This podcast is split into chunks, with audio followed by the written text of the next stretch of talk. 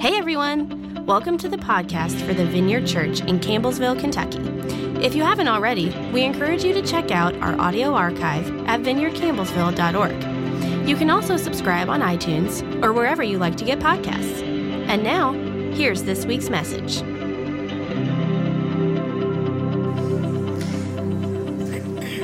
Good morning. How is everyone today? uh, so it was really warm earlier this week. And then the temperature, what has happened? So, how many of you are feeling particularly, if I clear my throat into the little mic, I'm sorry, but you can blame Kentucky. All right, my name is Emily Snyder, and for those of you who don't know me, I'm on the preaching team here at the Vineyard. And I'm really happy to be here with you all this morning. Um, I get to preach on one of my favorite stories in possibly the entire Bible today, so I'm a little excited. By that I mean, I'm so excited. Uh, so we're, we're in a season of the, the church count. Thank you. Applause. Uh, we're in a season of the church calendar called what? You guys know? We talked about it last week. Easter. T- it's not Advent. Wrong season. uh, Easter tide. It's Easter tide. So, this is where we're just celebrating that Easter isn't just a day with dresses and eggs and ham.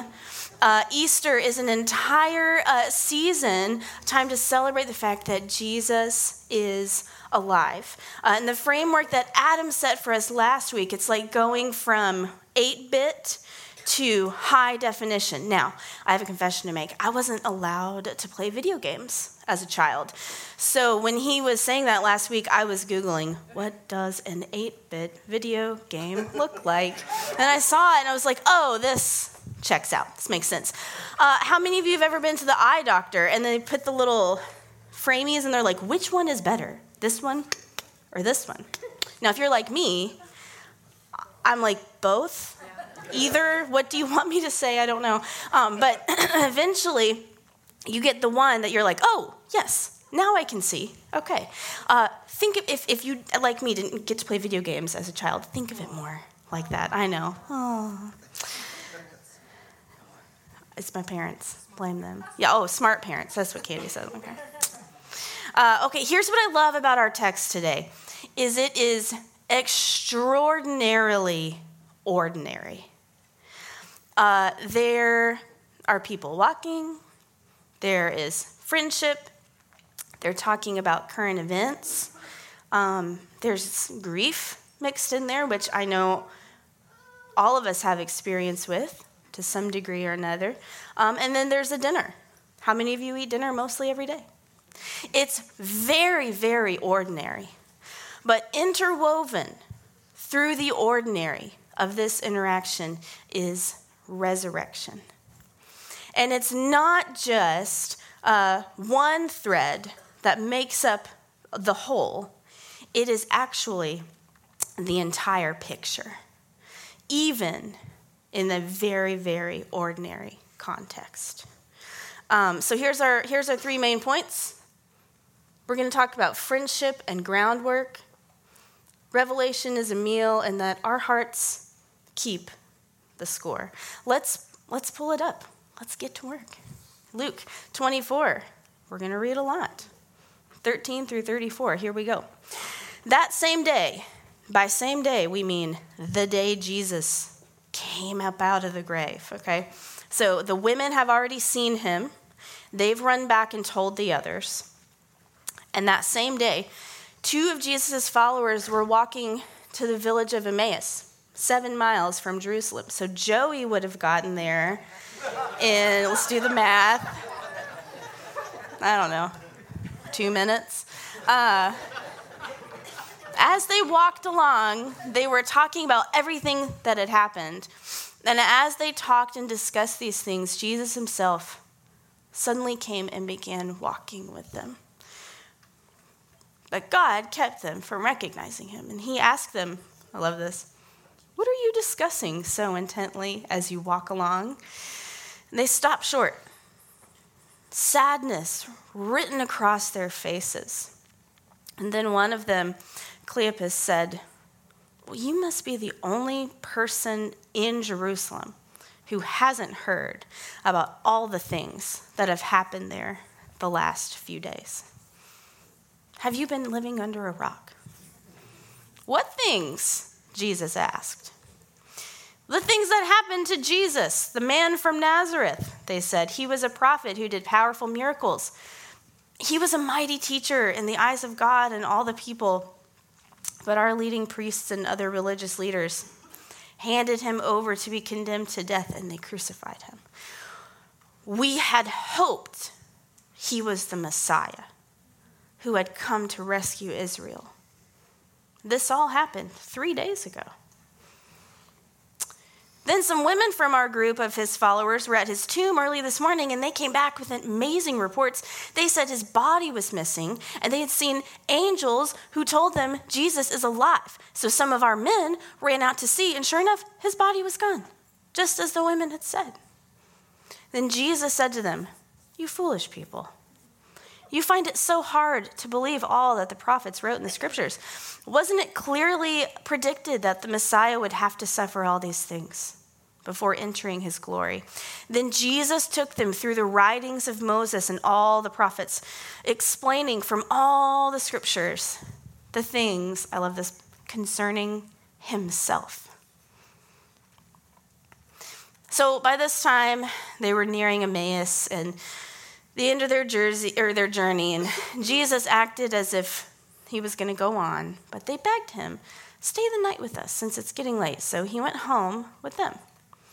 And as they sat down to eat, he took the bread and blessed it, and then he broke it and gave it to them. And suddenly their eyes were opened and they recognized him. And at that moment, he disappeared. Tricky Jesus. They said to each other, Didn't our hearts burn within us as he talked with us on the road and explained the scriptures to us? And within the hour, they were on their way back to Jerusalem. So, another seven miles, Joey. Not even a full marathon. Uh, there, there they found the 11 disciples and the others who had gathered with them, who said, Oh, guys, the Lord really has risen. He appeared to, uh, to Peter. And then the two from Emmaus told their story of how Jesus had appeared to them as they were walking along the road and how they had recognized him as he was breaking bread. This story is awesome. So, let's get started. Jesus lays the groundwork. Two things about this. First of all, I want to tell you a story. Uh, when I was in college, I volunteered at a local youth group. And the youth pastor would allow the youth to dare him to do things. And then he would dare them to do things. Now, the things that he dared them to do were like, tell somebody at school about Jesus, you know? Or like, read your Bible every day for one week. And the things that they dared him to do were like, walk to Hodgenville. And so one fall break, a group of us walked from Campbellsville to Hometown Pizza in Hodgenville. I did it. Charity, do you remember? The blisters, you guys. The blisters. Uh, there's just something really special about walking with other people. And I mean this literally, but also figuratively. Um, after I had my first baby, I remember how accomplished I would feel just by like getting out the door and walking one block around my neighborhood with Dusty and little baby Isla. Um, oh, I felt so powerful. Um, but I also think about some hard seasons I've gone through in life, and I've had people come along beside me and say, I would like to walk this road with you, right? Um, that's, that's life in the church, isn't it? Um, walking with others creates a bond, whether it's the people you walked to Hodgenville with in college, uh, or the people who come alongside you in moments of difficult circumstances. Those bonds are really real, and I think they're very spiritually significant. I think we could all agree on that. Um, I also think it's interesting to note right off the bat that Jesus, the risen Jesus, reveals himself to people in groups, right? The women, plural, at the tomb, um, the travelers, plural, on the road to Emmaus, and then later in this chapter, the, uh, the 11 remaining disciples. Uh, community, I think we can draw from this that community is really valued this side of resurrection. And the second thing I want us to note here is not just friendship and community, but that Jesus took his time. Uh, you'll notice when he starts asking them these questions, like, what things? You know, what are you talking about? These guys are devastated. The scriptures say that sadness was written all over their faces. Um, and they talk about everything in the past tense. Uh, don't, I mean, that's just a sign that, like, their hope is gone. It's gone. There was this guy. We thought he was the Messiah, but he died. And now we don't know what to do, essentially, is what they were saying. And I think at this point, Jesus really could have been like, It's me. You know, um, I have a two year old, and his favorite thing to do right now is to show up in unexpected places in the house and go, ta da! this would have been a great opportunity for a ta da moment from the Lord. uh, it would have saved people a lot of heartache, but he didn't, did he? He took time to lay the groundwork. And I think what he did instead speaks volumes about the way that uh, he was going to reveal himself, not just in that moment to those men, but to us as Jesus followers today. Jesus took his time. Uh, and here's what else I believe I don't think Jesus was mad at these guys for not getting it, even though he says, Oh, you foolish people. I don't think he was mad that they got it wrong. I don't think he was upset that they were having a hard time believing the testimony of the women who had found the empty tomb that morning. I believe Jesus moved toward them with compassion, right? Because that's what he does. Um, and what he did was direct them back to what scriptures said about him and had been saying about him forever, starting with Moses. If you remember the last time I was up here just a few weeks ago, the crowds were around Jesus and they were asking for a sign, right? They said, Here's what Moses did. Show us what you can do. This was the framework or the context of the day. And this is where Jesus met them and began the work of revealing himself. Uh, I think he begins the groundwork of revelation, or revelation really, really slowly Jesus meets us in similar ways on our journeys today. Um, an instant revelation, the ta da moment, might be what we think we want, often would be helpful, right? Um, but Jesus takes his time to lay the groundwork first. All right, next point revelation is a meal. Um, here's the thing the overall hospitality of these guys uh, allowed for this revelation of Jesus' identity to take place. Uh, and I know that it was just part of their culture. I even read in a commentary this week that it was um, really good and right for Jesus to have been like, no, it's okay, I'll like to pretend like he was getting on. Like that was part of the culture as well, right? Um, they were all acting like deep within their like appropriate cultural narrative. Um, but I can't can't help but think it kind of reminds me of Matthew 25, where he says, you know, here's how we know who the sheep are versus the goats. Um, they gave food to people who were hungry, they gave drink to people who were thirsty, and to the stranger, what did they do? They invited him in. So this tells me there's a world in which they could have not done this right? It probably would have been very rude, but there's a world in which they could have not extended that invitation to Jesus. But by doing so, uh, we see that it pays off big time. Uh, can we go? Can we find verse 30 again? I really want us to hone in on, on these verses.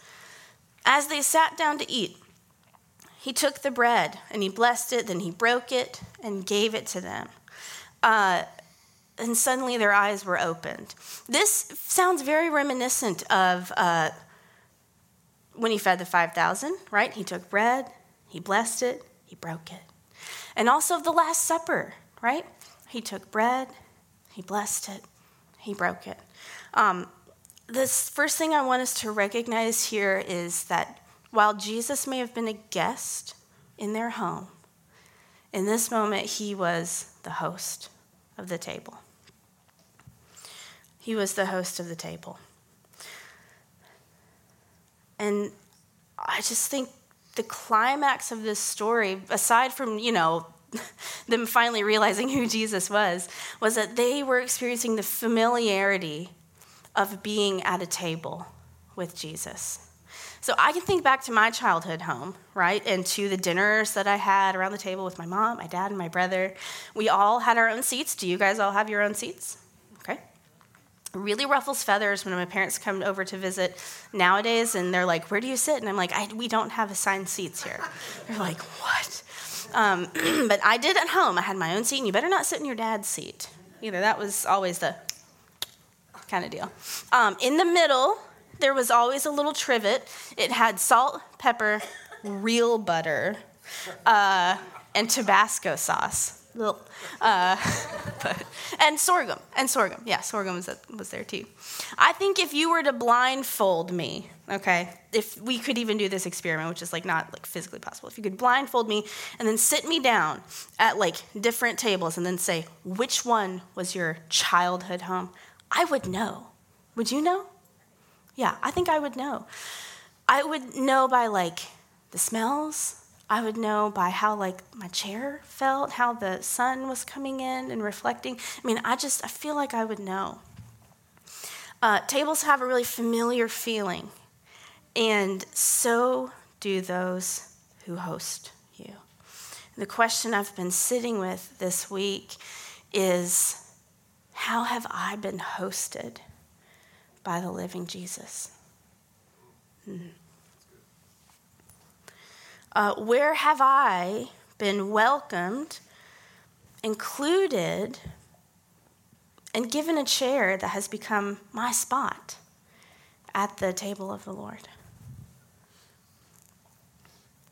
Uh, recognizing the presence of the resurrected Jesus can be as ordinary as sitting down for dinner.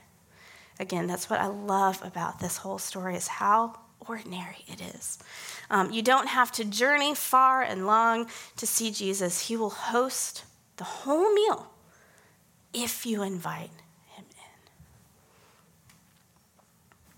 Okay, the second thing that I want to point out about this is that uh, recognizing the resurrected Jesus can bring major disruption to your life.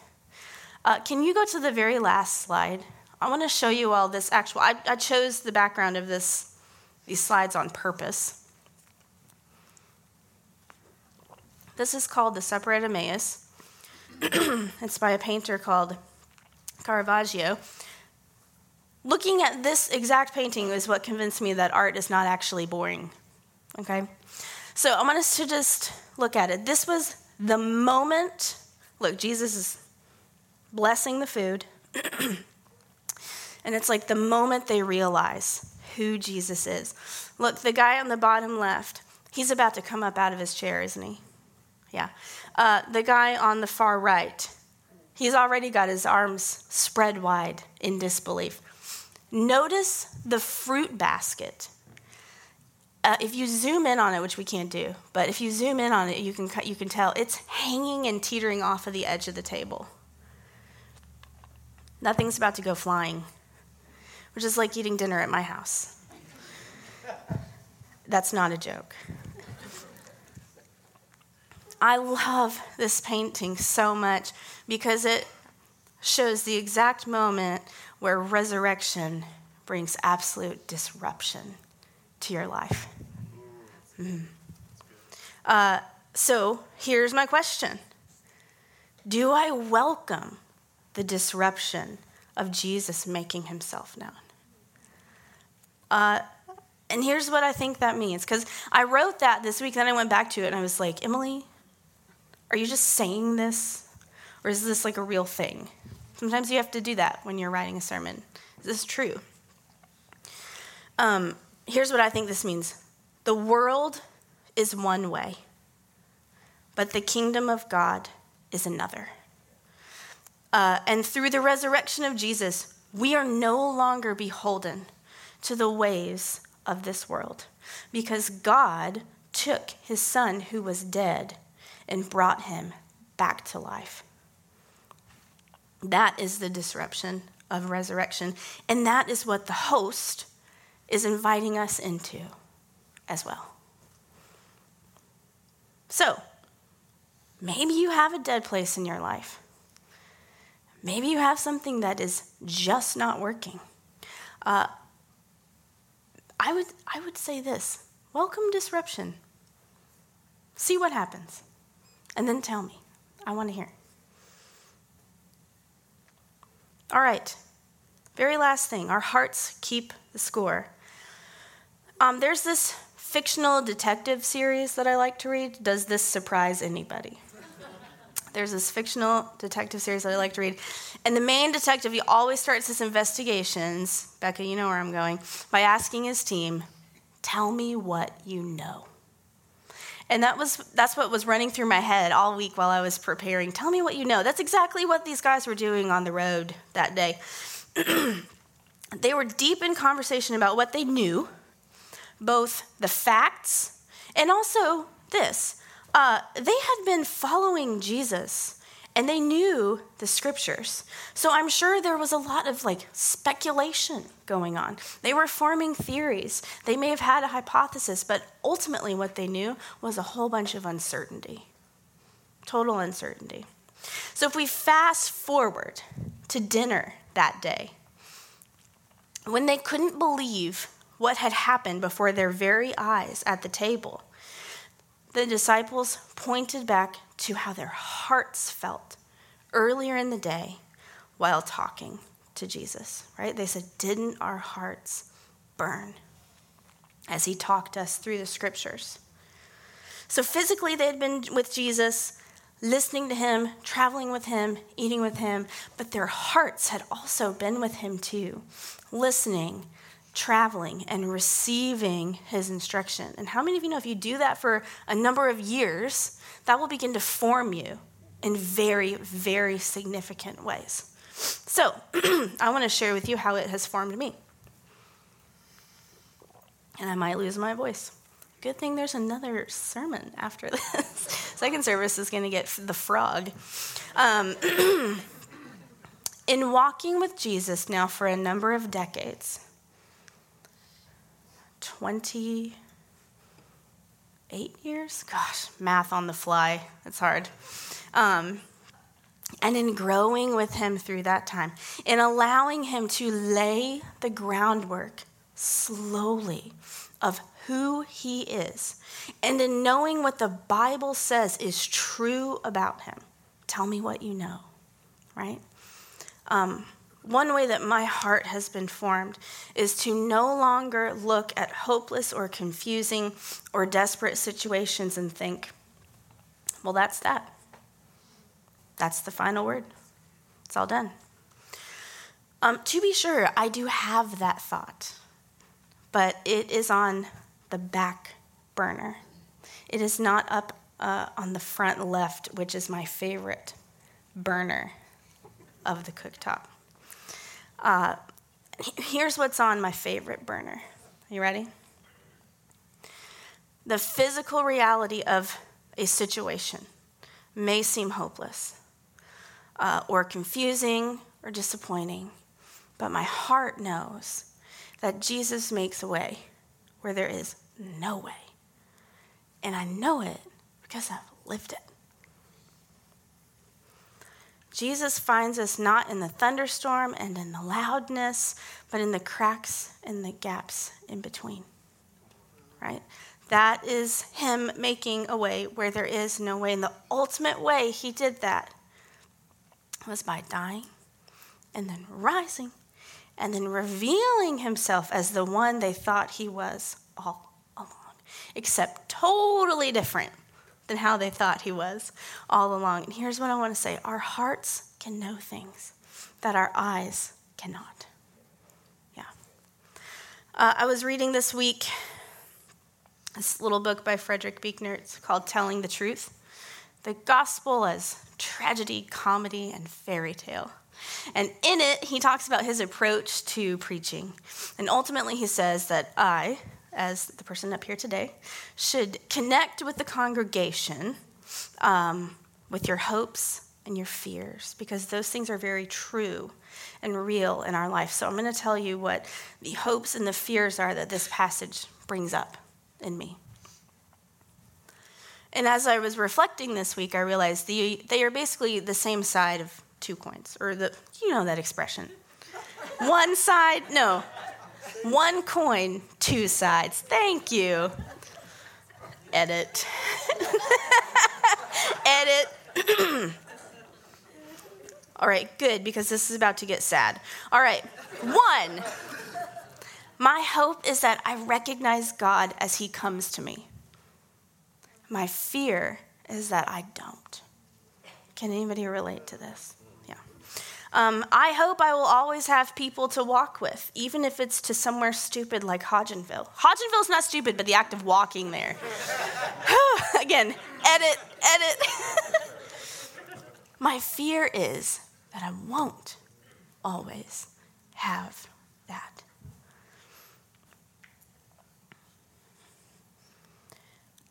I feel like there's a lot of people in this room who maybe that resonates with a lot. maybe you've walked with people for many, many, many, many, many, many, many years, and now you're not. Um, and I don't, I don't have good wisdom for you, but I do know this: it's really hard. But I feel like Jesus will redeem that journey. Um, sometimes I fear that I too will become disappointed with Jesus. Uh, my hope is that I will keep remembering the ways he has revealed himself to me over the years. I've never been disappointed after Jesus has revealed himself to me. Have you? No. I hope I welcome the disruption of resurrection. I hope I'm okay with the fruit bowl flying. I fear that it is too messy and difficult, and that I will opt for the relative safety of my little corner of the world. You guys understand Campbellsville is just like this sweet little, cute little corner of the world, right? It's easy to opt for safety. It is. So the story brings about a lot of emotions for me, if you can't tell. I'm sure it does for you. We know it did for those guys. Um, and some of those can be fear or uncertainty or confusion, but here's the thing ultimately, the story is about the fulfillment of hope, right? And it is about the disruption that comes along when Jesus turns out to be exactly who he says he is. And uh, I just want to say this too as much as we may read the Bible and pray and come to church, or if you were like me, going to vacation Bible school as a kid, and then as a you know young adult majoring in theology, okay, so like the whole spectrum of like the churchy things, okay.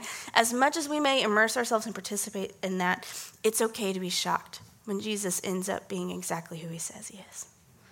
It's actually not a demerit at all. I have approached it before as ah, I should have known it's not a demerit at all. But I would like to encourage us to follow up that shock uh, the way these guys did, and the way that Adam encouraged us last week. Go and tell someone else about it. Tell your story. We need your story in the church. Maybe not if you're still bleeding, okay? Uh, but I know everybody sitting in these chairs has a story. And I think Eastertide is a season for us to do that. Tell your story of the resurrected Jesus intersecting your life. That's my challenge to you today. Okay, uh, worship team, you can come on up.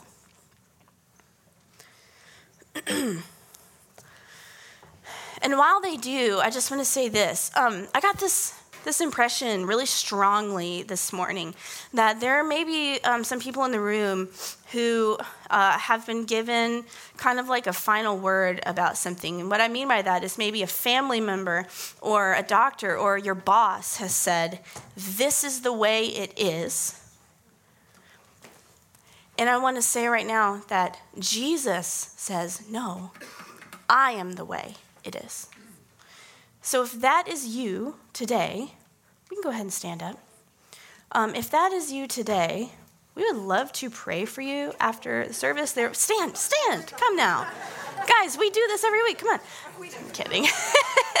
um, uh, if that is you, if you have been given something that feels like a final word about something, um, and you just there's something in your heart that says, I can't accept this.